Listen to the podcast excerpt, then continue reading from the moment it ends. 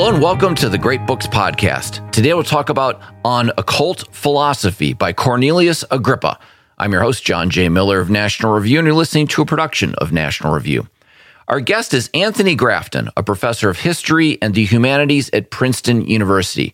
He's the author of many books, including Inky Fingers, The Making of Books in Early Modern Europe, Defenders of the Text, The Traditions of Scholarship in an Age of Science, and The Footnote. His latest book is Magus, The Art of Magic from Faustus to Agrippa from Harvard University Press. He joins us by Zoom as we record from Hillsdale College's campus radio station WRFH in Michigan. Tony, welcome to the Great Books Podcast. Thanks so much for having me, John. Why is On Occult Philosophy by Cornelius Agrippa a great book? Well, I mean, in one way, I, I, probably shouldn't call it a great book. It is a book that had an immense appeal at the time it came out. It was printed over and over again, not just in big format editions, but in handy pocket ones.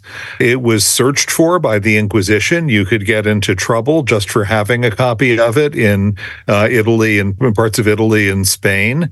And it inspired a lot of artistic and literary work, uh, including, I think, at least in a general way, Marlowe's Dr. Faustus. So it's a book that seemed to embody a vast learned pursuit, the pursuit of magic.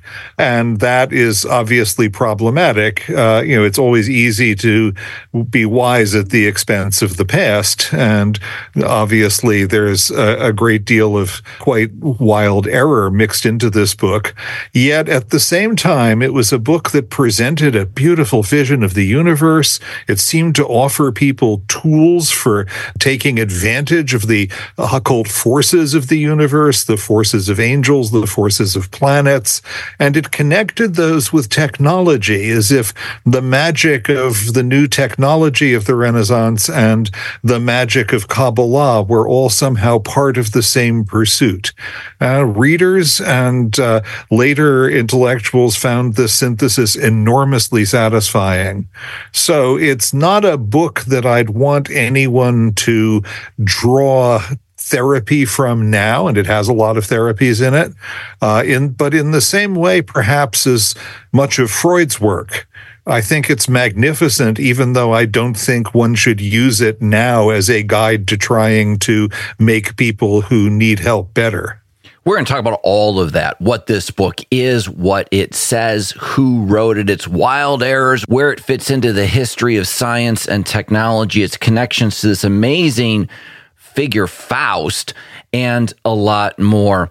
Tony, let's begin with the author. And in your new book, Magus, The Art of Magic from Faustus to Agrippa, you write this about on occult philosophy. Quote, Agrippa's book made bold claims for its originality and importance from the start, a title page adorned by a vivid portrait of the author unquote. Today we have jacket photos on books, but in the 1530s, this book was published in 1533.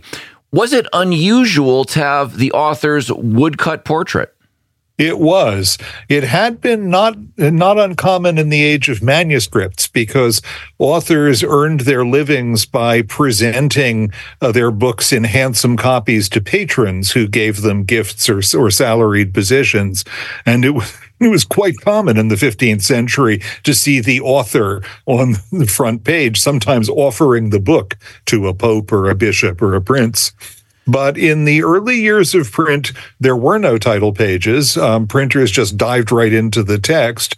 And when they began doing title pages, they tended just to have the title, the author's name, maybe some information about printing. They had ornamentation. It was often, for example, a woodcut border, very decorative, but not necessarily connected with the text. Hans Holbein did these for printers in Basel, and they're really beautiful. Uh, and other printers pirated them. Martin Luther's printers in Wittenberg pirated these.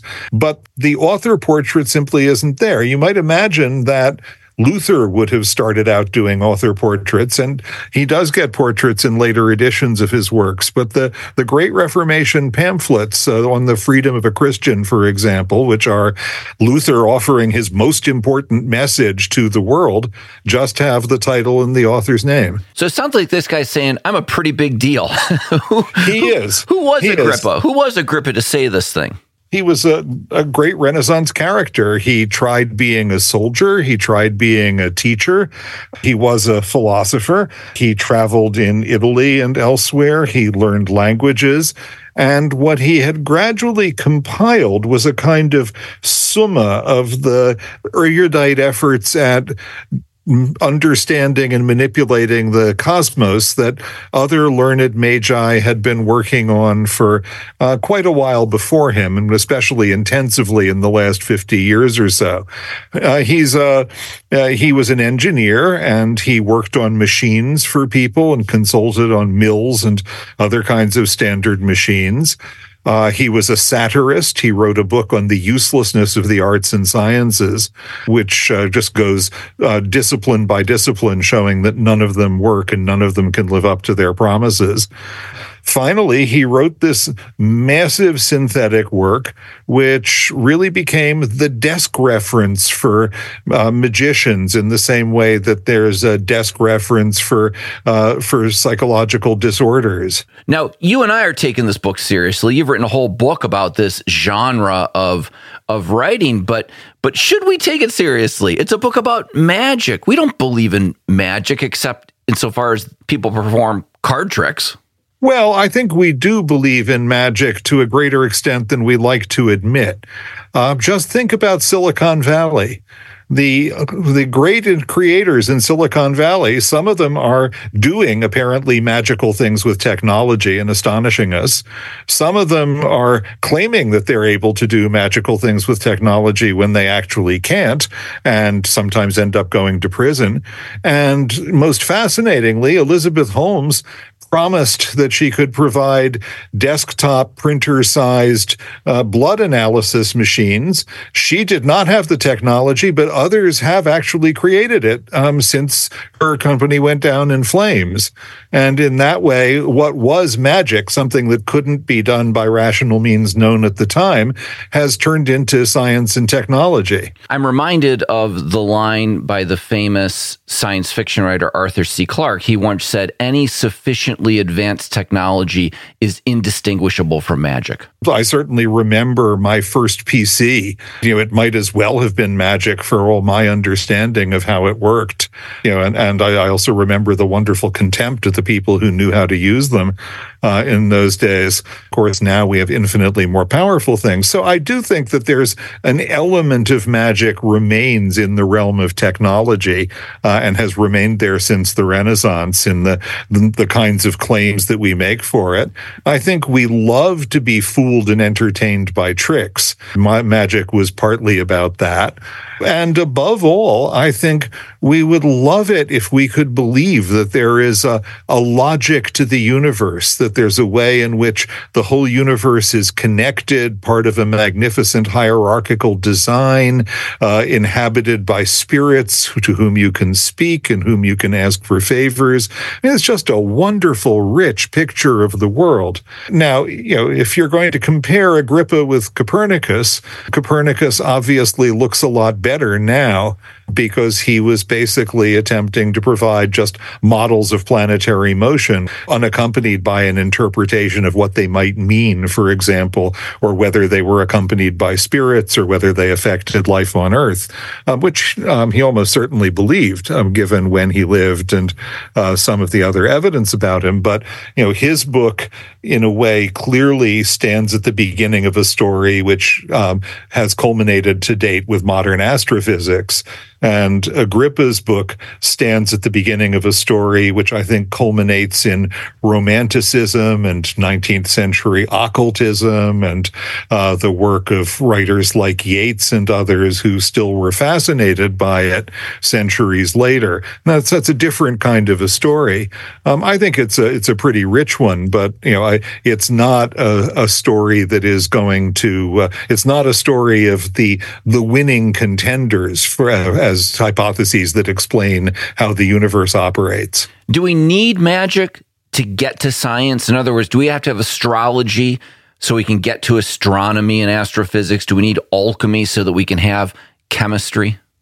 Absolutely. And alchemy is a bit of an outlier because alchemy, as great scholars, William Newman at Indiana University and uh, Lawrence Principe at Johns Hopkins have shown, was basically a metallic crystalline chemistry. Everything was cloaked in disguised names and written up in poetry, but they've been able to reconstruct endless alchemical procedures and, re- and reenact them. Um, uh, Professor Principe does amazing things in the fireplace of his townhouse in Baltimore with no more technology than 16th or 17th century alchemists had. And that's why alchemy still fascinated Isaac Newton, Robert Boyle, others whom we recognize as major figures in uh, what we used to call the rise of modern science. Um, they were do- they they knew that alchemy was actually an effective body of techniques, even if it was tricky to get at them. Astrology, by contrast, does not seem to me to be an effective body of techniques. Uh, as early as the um, er, fifth, middle of the 16th century, the great historian Francesco Guicciardini, friend of Machiavelli's, uh, was saying the only reason people believe in astrology is that they only remember the predictions that come true. Uh, a very accurate diagnosis of confirmation bias, which we still have. So I, I don't think, uh, but what we, we, the reason we needed astrology for astronomy is that astronomy is hard. It's really boring and difficult to collect the data, particularly in 16th and 17th century conditions. And it was the promise that astrology held out of applying astronomy that really um, kept people at it. And I think that had been true since the beginnings of astronomy in the ancient Near East, uh, when it also accompanied uh, serious efforts to predict the futures of, states and, and monarchs astrologically, and uh, would continue down deep into the 17th and in many places 18th centuries. So, you know, I think we we needed alchemy to get to chemistry because alchemy really did in part mutate into chemistry. We needed astrology to get astronomy because you needed a reason to do astronomy. And astrology provided that. So these are highly significant disciplines in their different ways. So this book by Agrippa is called On Occult Philosophy. What is the occult? I have a notion of what it is, but what did he mean by the occult? He was thinking of hidden powers. Now, it had been already argued by scholastic philosophers in the Middle Ages, good Christian theologians, that you could do one form of magic without sinning, which they called natural magic. And that was magic that you did using the hidden powers of plants and animals and stones uh, to accomplish things which most people didn't know were possible. And so in the first instance, occult just means hidden. So when Agrippa tells you that little red toads have a little bone in their left side, and if you put it in uh, cold water, it becomes hot, and they have a little bone in their right side, and if you put it in hot water, it becomes cold, and you can never heat it again. Um, that's an example of occult powers. You have to, there's nothing unnatural about them. They're not diabolical. They're natural, but most people don't know about them, and they're not obvious from any anything about the toad. So they're a form of knowledge which you have to gain basically by trying things out and watching animals. You know, if you're going to learn about the effects of various uh, of various plants, the pharmacological effects, you can learn those by watching what happens when animals use them to heal themselves from burns or wounds or snake bites. But in, in every case, you're looking at occult powers, hidden powers. But for Agrippa, that's only the basic stage of hidden powers. There are many other kinds of hidden powers in the universe. So there are the rays which come down from the planets and the stars to the earth and which have impact on the earth depending on the angles at which they meet one another. So if planets are 180 degrees apart at a given, they affect one another differently than if they're 90 degrees apart or if they're together together in conjunction. And that's the body of thought which is astrological and it's hugely developed and very systematic. There are angels and devils in the universe, um, and also lesser creatures that are more than natural, but not really frightening and supernatural. Many of them live down here, kind of in the atmosphere, and they have powers. And you may be able to communicate with them, there you're getting into areas which are really dangerous. If you're communicating to um, angelic or demonic beings, that obviously is also using hidden powers, but there you're you're moving into an area where you may be uh, doing something that is seriously unlawful and putting yourself in, and you may also be putting your soul in serious danger, as Faust does in the various versions of the Faust story. Uh, and then there are the hidden powers of, for example, the letters of the Hebrew alphabet and the Hebrew language. So the names of angels in Hebrew have power. Amulets with the right designs on them have power. And all of these things are in one or another way occult. And what Agrippa's book did really for the first time was to just bring a vast number of these different forms of occult force together, lay them out systematically, and give a kind of taxonomy of them. And it's just, an, the book's incredibly rich with examples Um, though Rabelais would not have been, uh, I think, a, a, favorable reader of this, sometimes it reminds you of Rabelais just in the accumulation of names and facts that goes on and on and on. You have a line in your new book, Magus, The Art of Magic from Faustus to Agrippa, when you're introducing this work, you say, quote, reading the book resembled walking through a vast princely chamber of wonders or a grand apothecary's shop, ceilings, walls, shelves hung with strange and thrilling creatures, unquote. That's exactly the feeling. Uh, just amongst birds, those are saturnine, which have long necks and harsh voices. Cranes, ostriches, and peacocks. Also, the screech owl, the horn owl, the bat, the lapwing, the crow, and the quail, which is the most envious bird of all. This is a message from our friends at American Habits from the State Policy Network. We the people do you ever think about what that means and what happened to it? We, the people, certainly did not mean an imperial city full of unelected bureaucrats deciding everything from kindergarten curricula to nursing home funding formulas. We, the people, mean self government, a free people deciding most things in their families and communities and delegating some authority to their towns and states while passing along just a small amount of that power to the national government. How did things get so upside down? At American Habits, we tell stories of real people with real solutions, all working to restore federalism and self government. If you're a public official, come get involved. If you're a citizen, come and see the new standard for American leadership. No matter who you are, come help us renew the forgotten but not lost habit of American self government. Visit AmericanHabits.org to learn more. That's AmericanHabits.org. Where did he get his ideas from? If this is if this is an encyclopedic work on occult philosophy, it synthesizes all kinds of ideas. Where where is he getting this stuff from? It's a mix. Uh, a lot of it comes from the elder Pliny's Natural History, which is a huge compendium of information on all sort, most areas of nature, which had come down in pretty good shape from ancient Rome and which had been printed many times. Some of them come from medieval compendia, which had been circulating for a shorter period. Um, some of them come from very up to date books. So uh, Agrippa derived his information about Hebrew, about the, the names of angels and Hebrew and other names of power from the work of Johannes Reuchlin, who was a very great German scholar, a contemporary of his, one of the first Christians really to master Hebrew, and who was fascinated by the Kabbalah and other forms of Jewish spirituality and magic and wrote about them. So he's drawing on a vast range of sources, chronologically vast and culturally quite wide ranging. Much of it is from Latin translations of work written in the Islamic world, uh, but written sometimes by Jews or by Persians as well as by Arabs.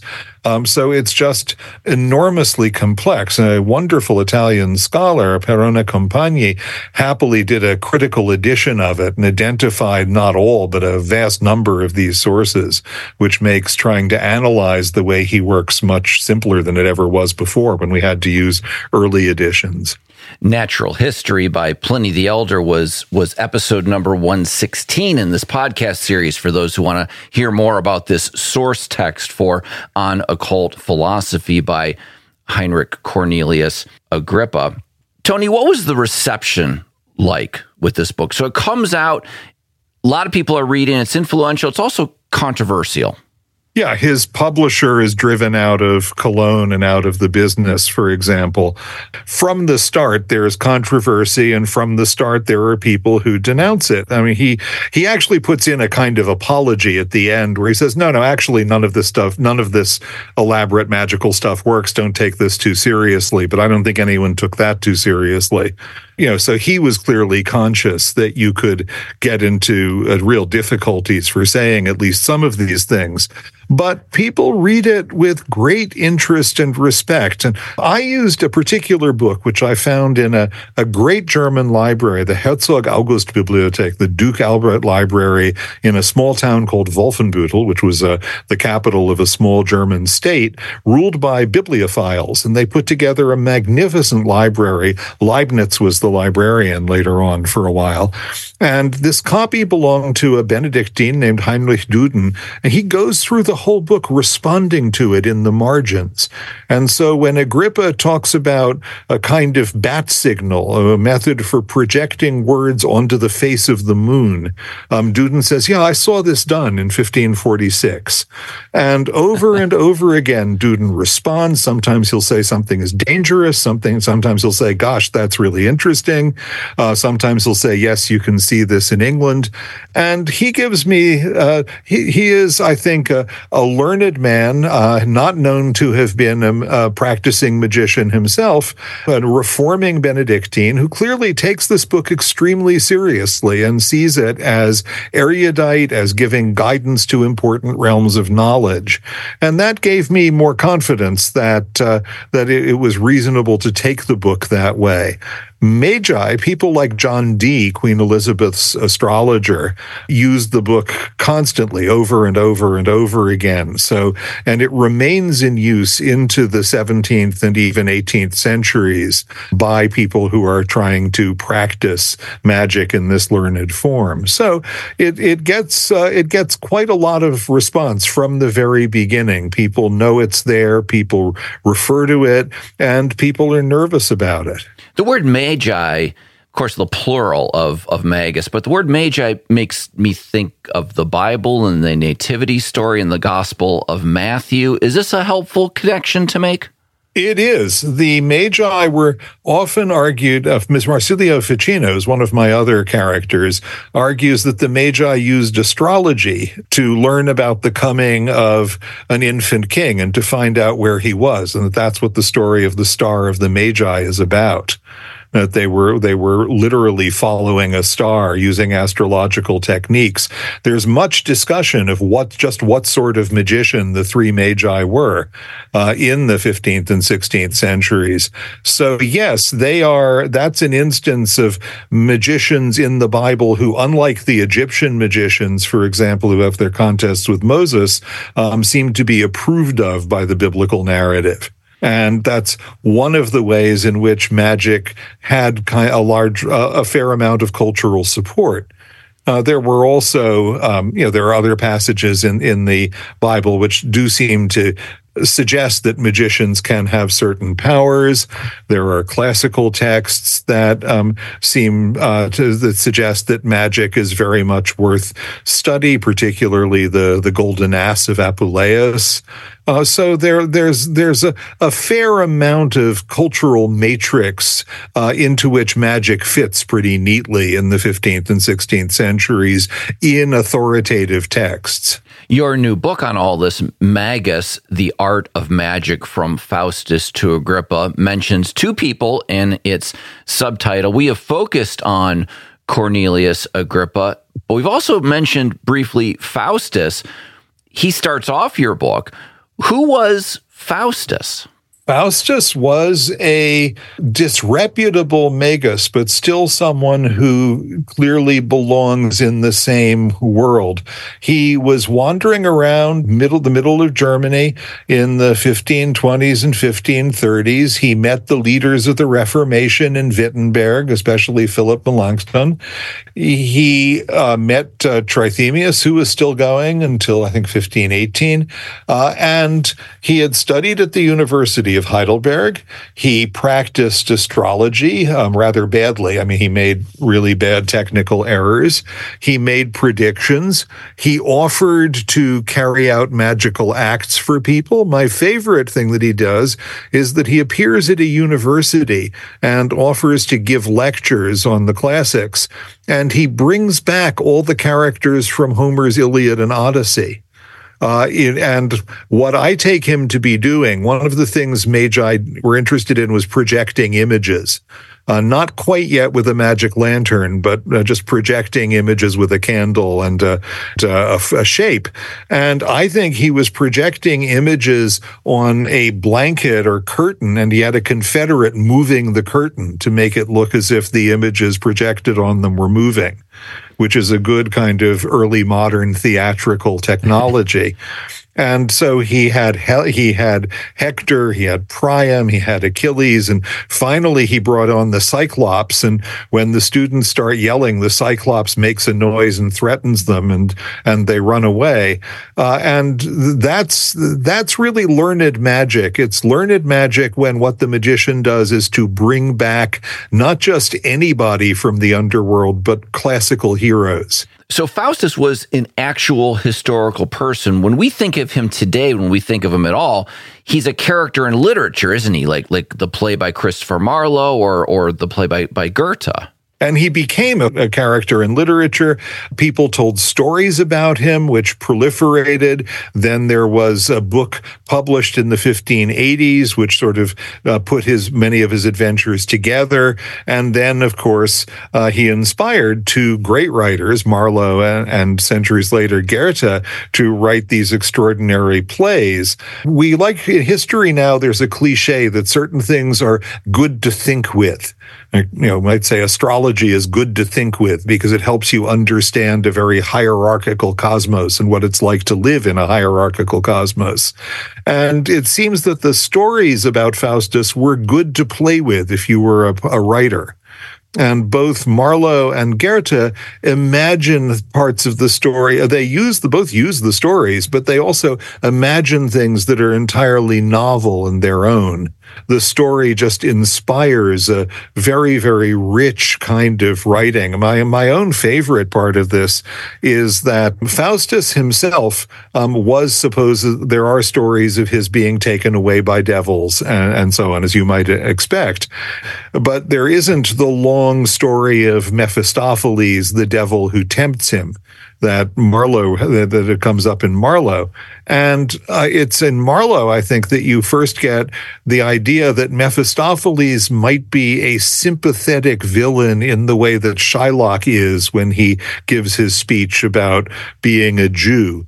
Because Mephistopheles, after all, warns Faust that he's in hell. Mephistopheles is in hell, and that Faustus will join him there if he sells his soul and he's terrified at the fate that awaits Faustus. Now, he doesn't stay sympathetic, but uh, there is this moment of sympathy. And that's really, I think, not from the Faust story, but from Marlowe's own wonderful imagination. You're a distinguished scholar. You've written many books on lots of different topics. How did you become interested in this topic? These these magicians from from the Renaissance period. Well, the Renaissance has always been the main period I work on. And uh, I studied when I was very young in the early 70s at the Warburg Institute in London, which was a great center of Renaissance scholarship. It had been founded in Hamburg by Aby Warburg, who was a, a, a very wealthy and brilliant Jewish art historian and cultural historian. And his interests included magic and astrology, uh, and not just in the West and not just in the Renaissance Renaissance and he built a great research library. And the library was slipped out of Hamburg in the 30s and brought to London. And it became the core of an institute of the University of London. And there were great scholars there studying magic and astrology. I was there to do other things, but Frances Yates, she was a wonderful, wonderfully imaginative, brilliant historian. D.P. Walker, who was a, a much more sober but also very brilliant historian. They were working on, on these topics already when I got to the Warburg Institute. Sir Keith Thomas, great Oxford historian, had just published a book called Religion and the Decline of Magic. So these topics were very big when I was young. And then later there was the rise of this new historiography of alchemy, which, as I, I say in my book, I don't think is quite the same story as mine, but it's closely related to it. And there are wonderful treatments of it. So I've always been interested, and I gradually began to think that what I could do in a reasonable space was the sort of story of how this body of learned magic sort of pulls together and coalesces into the form in which uh, Agrippa uh, canonizes it in On Occult Philosophy. Uh, to do more than that would have required writing an enormous book, uh, and I thought I would I was going to try to write something that was short enough that someone might conceivably read it. Uh, historians are optimists, you know, about their books, and so we always we always cherish these hopes. One final question: We, of course, live in a world awash in computers and biotechnology and artificial intelligence and more. What can these figures from the past, these magicians from the past, teach us today? Is there some kind of lesson in their stories for us now? I think there are a few. One that I I think matters in ways that I can't be terribly precise about is that they teach us to wonder at the world. And I think it's very easy to lose your sense of wonder the more that one's nose is buried in a screen all day and all night, and one is, uh, you know, one is desperately doom scrolling ev- news about this or that. It, it's easy to forget the idea that the universe is a, a kind of labyrinth of wonders, even if we don't understand it the same way that these people did.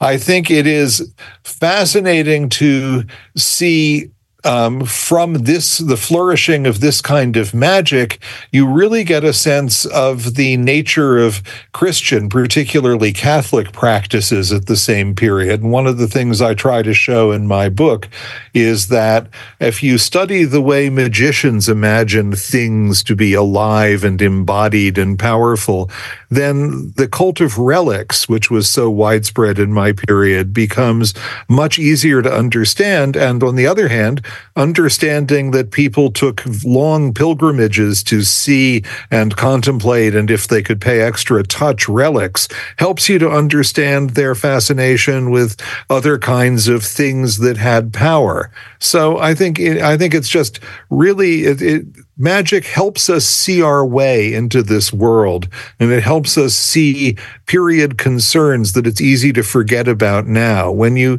if you just read say machiavelli or machiavelli and guicciardini it's easy to imagine that early modern people were living in a rather modern universe with matter in motion and forces and not much else. But, you know, if you then think, well, Machiavelli is actually, um, a wonderful scholar at Chicago, Ada Palmer has shown, he's the only person uh, by his time who reads Lucretius's poem about the universe, who's interested in Lucretius's atomic philosophy of nature.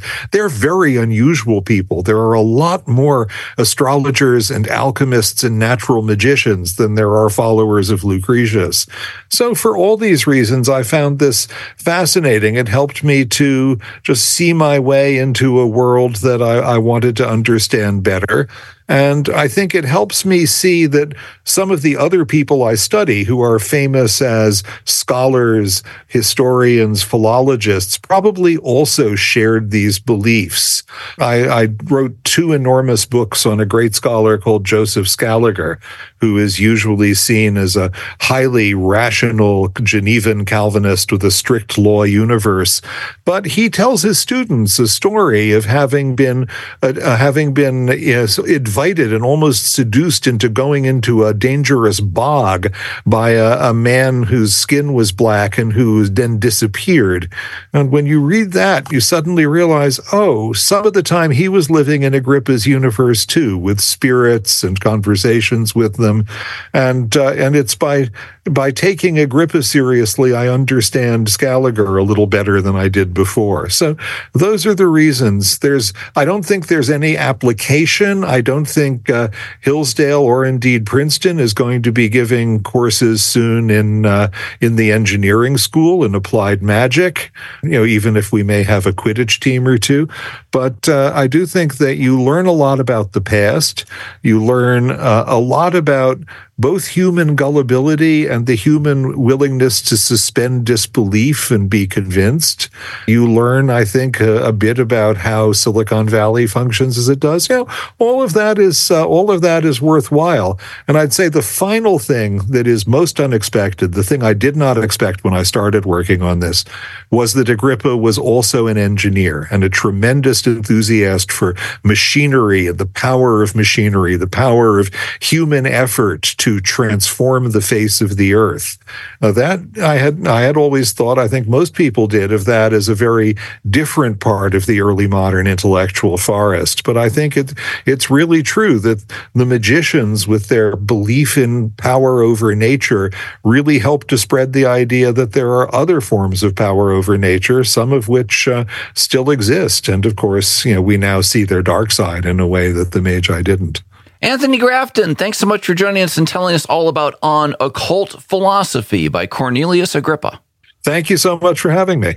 You've just listened to the Great Books Podcast, a production of National Review. Please subscribe to the Great Books Podcast and leave reviews of the show. That helps us keep this podcast going. Please send me your ideas for future episodes. You can reach me through my website at heymiller.com. On Twitter, my handle is at heymiller. Last of all, special thanks to all of you for listening. We'll be back next week with a new episode of the Great Books Podcast.